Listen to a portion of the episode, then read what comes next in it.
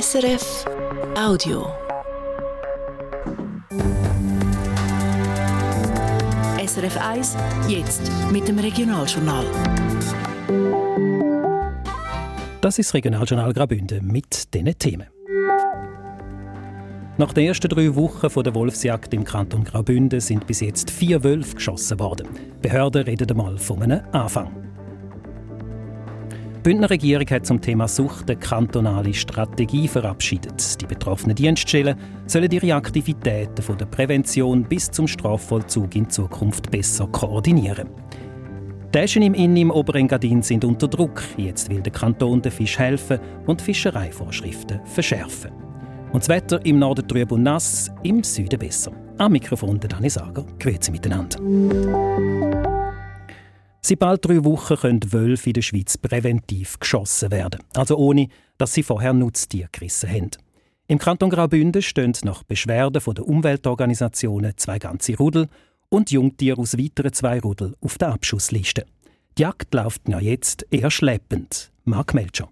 4 Wölfe sind in Graubünden seit Anfang Dezember geschossen worden. Je einer aus der Rudel Beverin, Vorab, Rügiul und Lenzerhorn. Die Zahlen hat die zuständige Regierungsrätin Carmelia Maissen heute präsentiert. Das ist ein Anfang. Wir hatten allerdings auch schwierige Bedingungen, grosse Schneefälle. Nach dem vielen Schnee Anfang Dezember haben sich die Wölfe zurückgezogen. Im Streifgebiet vom Beverin-Rudel zum Beispiel hat man um die 40 Fotofallen installiert und kaum Bilder von den Wölfen drauf gehabt. Und die Sonderjagd ist in vielen Gebieten unterbrochen oder abgebrochen worden. Das heisst, die Jägerinnen und Jäger hatten kaum die Möglichkeit gehabt, zum Wölfe zu jagen. Alle 4 Tiere haben Wildhüter geschossen. Das im Gegensatz zum Wallis, wo die Jagd auf den Wolf viel breiter angelegt ist. Dort hat man bis jetzt schon 17 Wölfe geschossen und auch Jäger sind erfolgreich gewesen. Es sei jetzt aber zu früh, um zu sagen, ob der Walliser Weg der bessere ist als der von den Bündner, sagt Carmelia Maissen.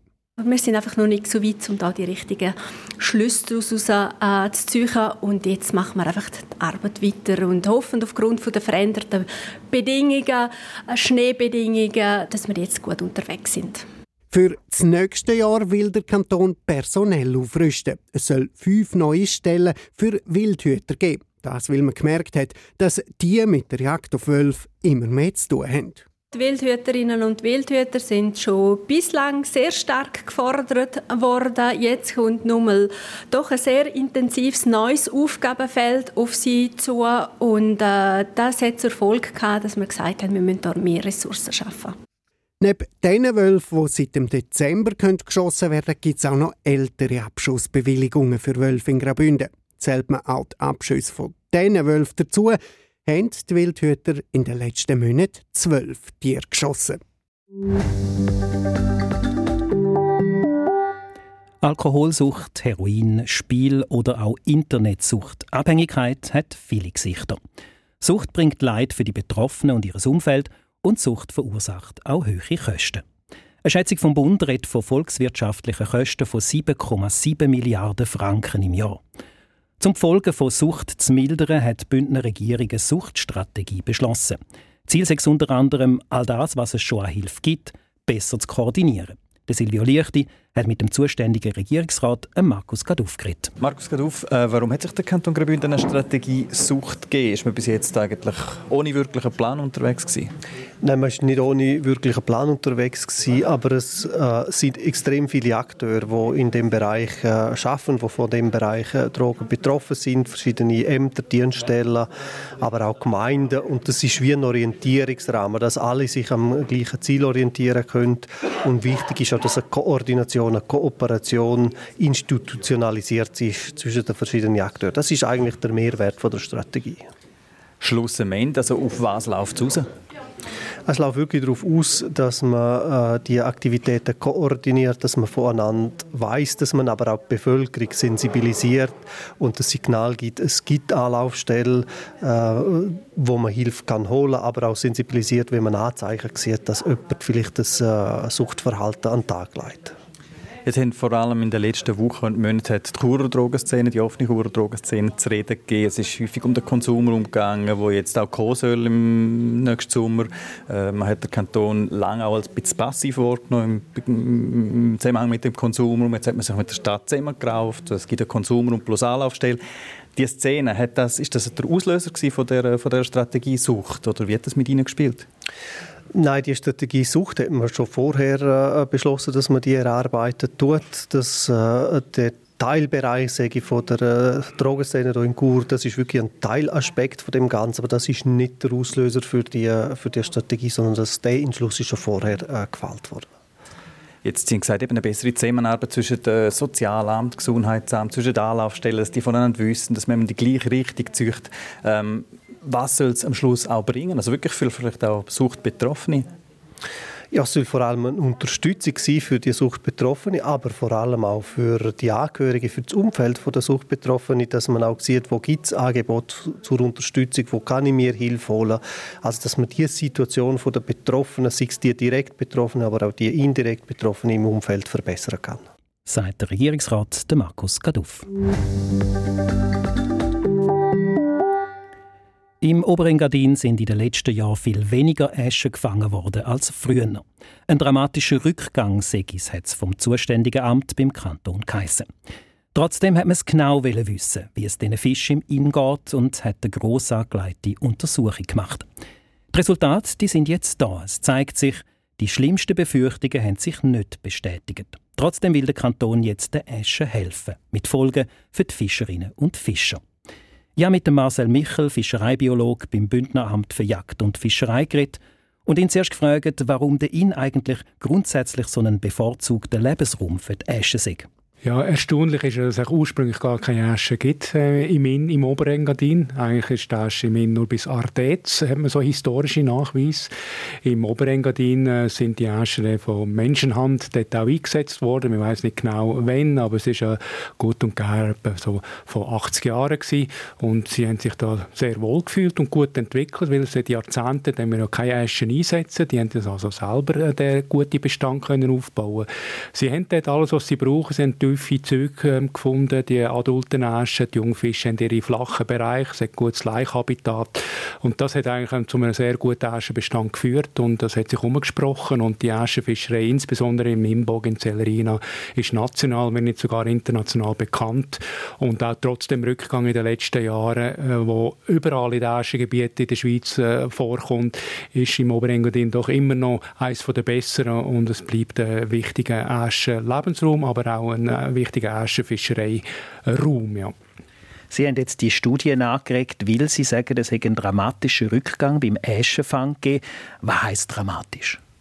Ja, dramatisch, dass wir da wirklich über 80% den Fangrückgang haben. Der war am Anfang ein bisschen schleichend gewesen, aber dann seit 2009 und jetzt vor allem seit 2016 hat es wirklich faktisch auch einen Einbruch gegeben, wo man dann eben nur noch knapp 15% von den ursprünglichen Fängen erzielt haben. Und das ist ein dramatischer, wirklich auch Einbruch. Der lässt sich nicht einfach erklären, dass auch weniger Fischerinnen und Fischer unterwegs sind. Das auch, das ist so, aber das allein führt nicht zu so einem dramatischen Fangrückgang.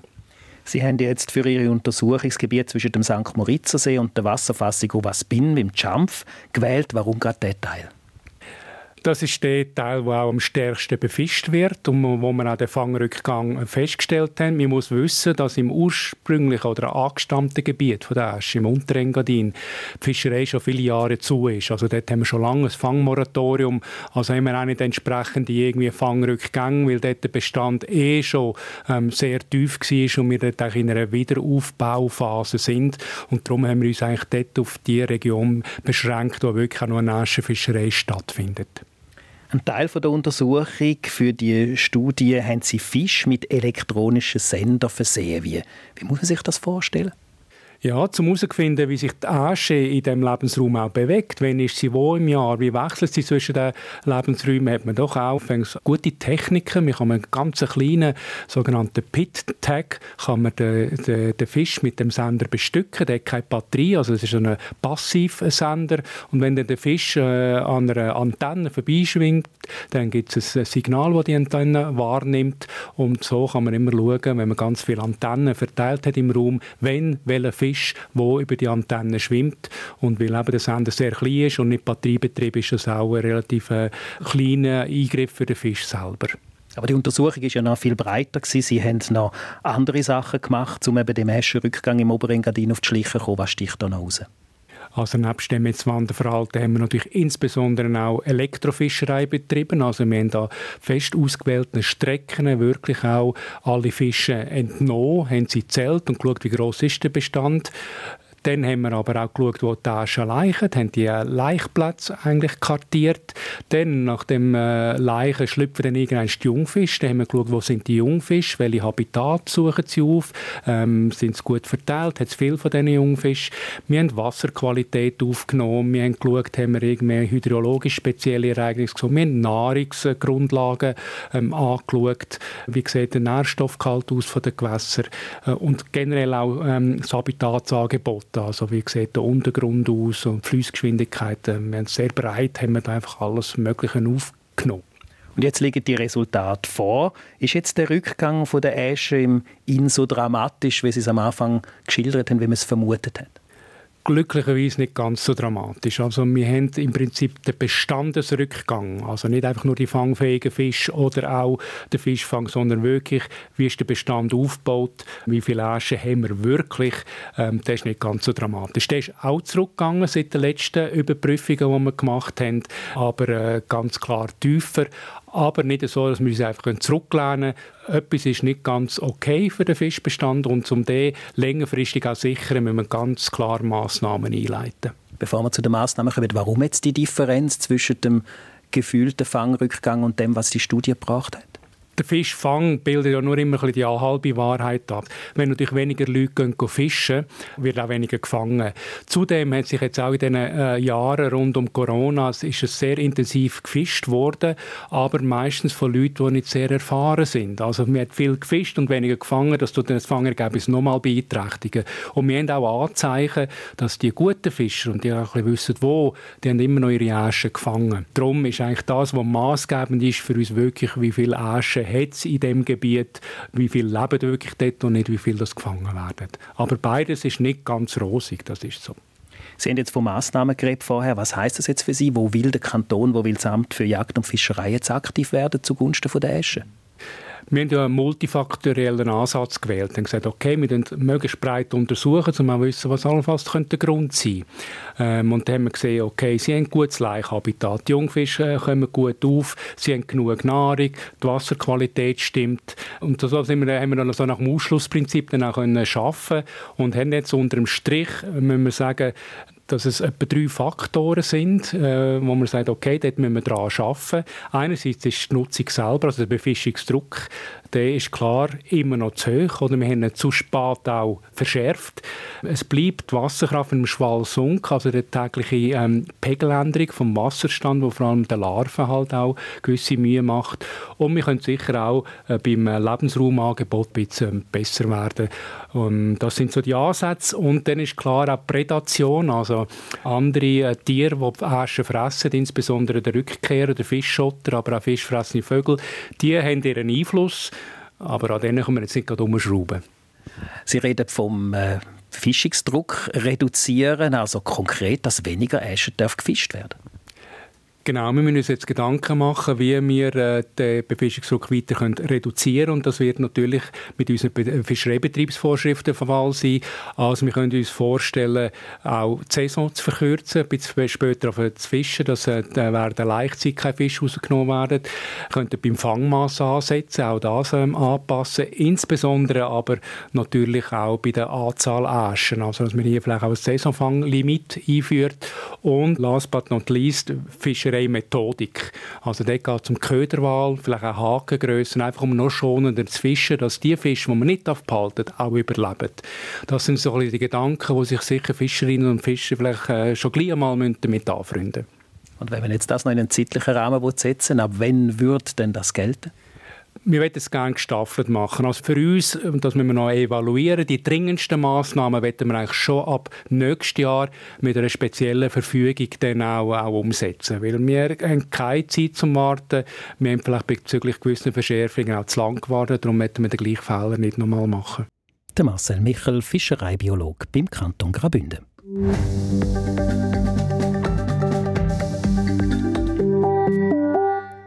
Er ist 19, macht Musik, kommt aus dem Appenzellerland und tritt jetzt in ziemlich grosse Fußstapfen. Die Rede ist von Paul Palü, nicht wie der Bündner Berg, sondern Palut geschrieben, ein Künstlername. Der Singer-Songwriter hat den Nachwuchswettbewerb Band X Ost gewonnen, wo auch Band und Musikerinnen und Musiker aus Graubünden mitmachen. Vor ihm haben den grössten und wichtigsten Talentwettbewerb in der Ostschweiz auch schon Marius Bär und Triana gewonnen. Beide kommen aus Appenzell und beide sind mittlerweile national, der Marius Berger international bekannt. Was der Paul Palü vorhat, wenn er mit dem Erfolgsdruck umgeht und was ihn antreibt, im Beitrag von Sascha Zürcher. 15 Minuten haben die Musikerinnen und die Musiker im Finale von Band X Ost Zeit gehabt, um die Jury zu überzeugen. Und diese Viertelstunde hat der Paul Palü mit seiner Band offenbar am besten genutzt. Bube schlägt 10, dich schlägt drück deinem Bild seinen Stempel drauf. Bube schlägt 10. Der 19-Jährige ist in Heiden geboren und aufgewachsen. Seine Eltern kommen aus Berlin. Unter den Finalistinnen und Finalisten war er der Melancholiker und Wortakrobat mit ruhigen Melodien und tiefgründigen Texten. So hat er den ersten Platz geholt. Das klingt jetzt vielleicht ein bisschen kitschig, aber ja, es ist ja so. Ich will Herzen erobern, ich will in die Köpfe hinein, ich will ins Gefühlssystem von der Audience, ich will Gedankenanstöße geben und ja, ich will berühren mit meiner Musik. Und bisher hat das teilweise recht gut funktioniert und da will ich mir mega beibehalten. Mit richtigem Namen heisst er Paul Marschkett. Der Künstlername Palü kommt vom französischen Ort La Balu-sur-Verdon, einem Sehnsuchtsort vom jungen Singer-Songwriter. Dort in der Provence fahre er jeden Herbst an, zum Abschalten, geniessen und sein und sich treiben lassen. Das gilt ja auch für seine Musik, erzählt er. Weil schlussendlich ist meine Musik für mich Dynamik. Für mich bedeutet meine Musik, unterwegs zu sein und gar nicht recht zu wissen, wo es einfach hinführt. Und ich glaube, das ist schlussendlich auch Kunst. Das ist meine Musik. Es ist jetzt das dritte Mal, wo der Preis für die besten Nachwuchsmusiker aus der Ostschweiz ins Appenzellerland geht. Gewonnen haben die Band X Ost schon Marius Bär, der national den Durchbruch geschafft hat, und auch die Singer-Songwriterin Rihanna ist drauf und dran, national durchzustarten. Setzt sich der Paul Palü jetzt also unter Druck, weil er es jetzt unbedingt auch schaffen, um gross rauszukommen? Natürlich würde ich nicht Nein dazu sagen, wenn ich auch so Türen starten kann, darf, wie es Marius Bär, Rihanna, Catalyst oder Eliorica auch geschafft hat. So. Aber um ehrlich zu sein, ja, ich arbeite von Tag zu Tag, gebe mein Bestes und schaue dann, wo es hingeht. Ja, und gegangen ist es vor der Musik, vor allem in die Handballhalle. In der Kanti-Zeit zu Drogen hat der Paul Marschkett nämlich leistungsmässig Handball gespielt. Bei der Jugendförderung vom TSV St. Otmar war er und auch in der Sportschule Appenzellerland. Nachher hat er dann aber in die Talentförderung Musik gewechselt und heute ist er angehender Student für Komposition. Der Sport aber, der ist ihm immer noch wichtig. Wenn ich nicht Musik mache und auch nicht Musik lasse und auch nicht Dossiers verfasse für Stiftungen, wo man meine Musik finanziert oder die Webseite kreiert, dann jetzt muss ich gerade ein bisschen hirnen, weil das ist in der letzte Woche gar nicht mehr so oft vorgekommen, aber dann bin ich eigentlich am Spörteln. Dann gehe ich raus in die Natur, gehe joggen, gehe Skitouren, gehe klettern. Seine Leidenschaft aber gehört ganz und gar der Musik, am Liedermachen und Singen. Seine neue Single übrigens, die hat er jetzt gerade rausgegeben. «Lila Socken» heisst das Lied. So wie du bist, ein weißen Strümpfen, tschüss gesagt mit lila Socken aus dem Haus. Und du trinkst gerne Sprit, Gin Tonic auch. Entstanden ist der Song zu Manchester. Im Sprachaufenthalt hat er gesehen, wie Schwule und Lesben in der Stadt nicht akzeptiert werden und mit Beleidigungen und Schlimmerem konfrontiert sind. Lila Socken handelt ja mit Gefühlen wie man weiß nicht recht, wo man hingehört, man wird nirgends so ganz toleriert, wie man ist, und man wird ja wortwörtlich zusammengeschlagen, man wird diskriminiert, man wird klein gemacht, und das tut mir leid, und das bewegt mich, das hat mich blöd gesagt inspiriert. Seine Lieder leben von Emotionen, Eindrücken und persönlichen Geschichten. Singen tut er teils auf Englisch, meistens auf Hochdeutsch. Seine Musik, die passt in keine Schublade, sagt er. Ich beschreibe es immer gerne als melancholischen Wirbelsturm, auch mit viel Raum für Leichtigkeit und Rumspielereien, Gefühlsduseleien. Also es muss nicht immer schwer und melancholisch und herzzerreißend sein. Ist es oft. Das ist irgendwie so ein bisschen meine Masche. Aber es darf auch gerne einfach mal lustig, heiter oder fröhlich sein. So wie in dem Lied, wo er seine Passion fürs Kaffeetrinken besingt. Ich mag dich braune Bohne, zeig mir, was du trägst. Latte, Cappuccio, Cremolé, einen Schuss Baileys, einen Filter Frappé oder ganz schlicht. Einfach nur Kaffee, ich riech an dir. Balsam für meine Lungo, dich gibt's nicht doppio, mit dir dictio ristretto. Und wenn ich traurig bin, bist du mein Depresso, bin ein bisschen gestressto, aber du kannst auch Espresso. Der Paul Palü, alias Paul Marschkett, hat sich eine musikalische Nische gesucht, die weit weg von dem ist, was man so in der Hitparade hört. Ganz bewusst will er anders sein und anders tönen. Kompromiss machen, damit man an einer möglichst breiten Masse gefallen, das sind Red Flags, also rote Fahnen, etwas, was er nicht will. Eigentlich. Mainstream und Radio-Hit tauglich, das sind für mich teilweise Red Flags. Auf der anderen Seite sind es aber auch Herausforderungen, die ich in Zukunft vielleicht auch mal gerne annehme. Gerade wenn es jetzt zum Beispiel an eine Albumproduktion angeht, kann man sich überlegen, ob man dort vielleicht auch mal einen Fuß in die Radiolandschaft setzen will oder da zumindest versuchen will.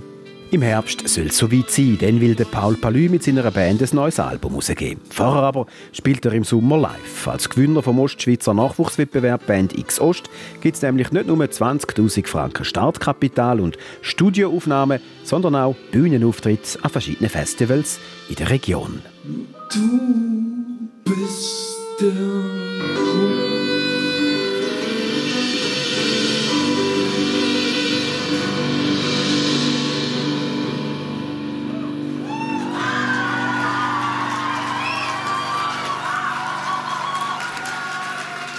Der Paul Palü alias Paul Marschkett war das im Porträt von Sascha Zürcher. Der 19-jährige Singer-Songwriter hat Ende November Band X Ost gewonnen, den grössten Nachwuchswettbewerb für Musikerinnen und Musiker in der Ostschweiz. Sie hören das Regionaljournal Graubünden auf SRF 1. Es ist jetzt 5:06 Uhr. Zu der Wetterprognose heute mit Daniela Schmuckin. Das Hochdruckgebiet verabschiedet sich und in der Nacht ziehen immer mehr Wolken auf. In Davos gibt es -4 Grad, in Chur 0 Grad. Morgen ist es dann bewölkt und vor allem in Nordbünden ab und zu nass. Die Schneefallgrenze ist so zwischen 600 und 1000 Meter. Später drückt im Engadin die Sonne durch und in den Südtälern da ist es sogar häufig sonnig, das mit einem starken Nordföhn. Im Puschlav gibt es entsprechend bis zu 10 Grad, in der Surselva etwa 3 Grad, im Churer Rheintal bis 5 Grad. Am Donnerstag geht es bewölkt weiter. Auf den Nachmittag kommt es wieder verbreitet regnen, oberhalb von 1400 Meter schneit es. Am Donnerstag zieht der Nordwestwind in der Höhe kräftig an und bringt immer mildere Luft. Und das sind die Meldungen vom Tag. Die Wolfsjagd in Graubünden läuft harzig. In den ersten 3 Wochen sind 4 Wölfe geschossen worden, alle von der Wildhut. Grund für die kleine Anzahl sei der viele Schnee. Die Wölfe haben sich zurückgezogen und man musste die Sonderjagd unterbrechen. Jetzt will der Kanton mehr Wildhüter einstellen. Graubünden hat eine neue kantonale Strategie im Umgang mit Sucht. Ziel 6, die Gesundheit der Bevölkerung zu fördern und die Auswirkungen der Sucht für Betroffene und das Umfeld zu mildern. Erreichen will man das unter anderem mit einer besseren Koordination der vielen Angebote, die es heute schon gibt. Im Thema Sucht sind ganz ein Haufen Stellen involviert. Eine gute Vernetzung und der Austausch zwischen denen sind entscheidend, hat es heute geheissen. Seit Jahren werden im Inn deutlich weniger Äsche gefangen als früher. Von einem dramatischen Rückgang hat das zuständige Amt berichtet. Mit einer Untersuchung wollte der Kanton herausfinden, was da los ist. Die Ergebnisse zeigen jetzt, der Bestand der Äsche sei nicht so stark zurückgegangen wie befürchtet, aber er sei unter Druck. Jetzt soll der Fischart geholfen werden. Unter anderem soll es Anpassungen geben bei der Fischerei auf die Äsche. Eine Begrenzung der Fangzahlen oder auch eine Verkürzung der Fischereisaison sei denkbar, heisst es beim Kanton.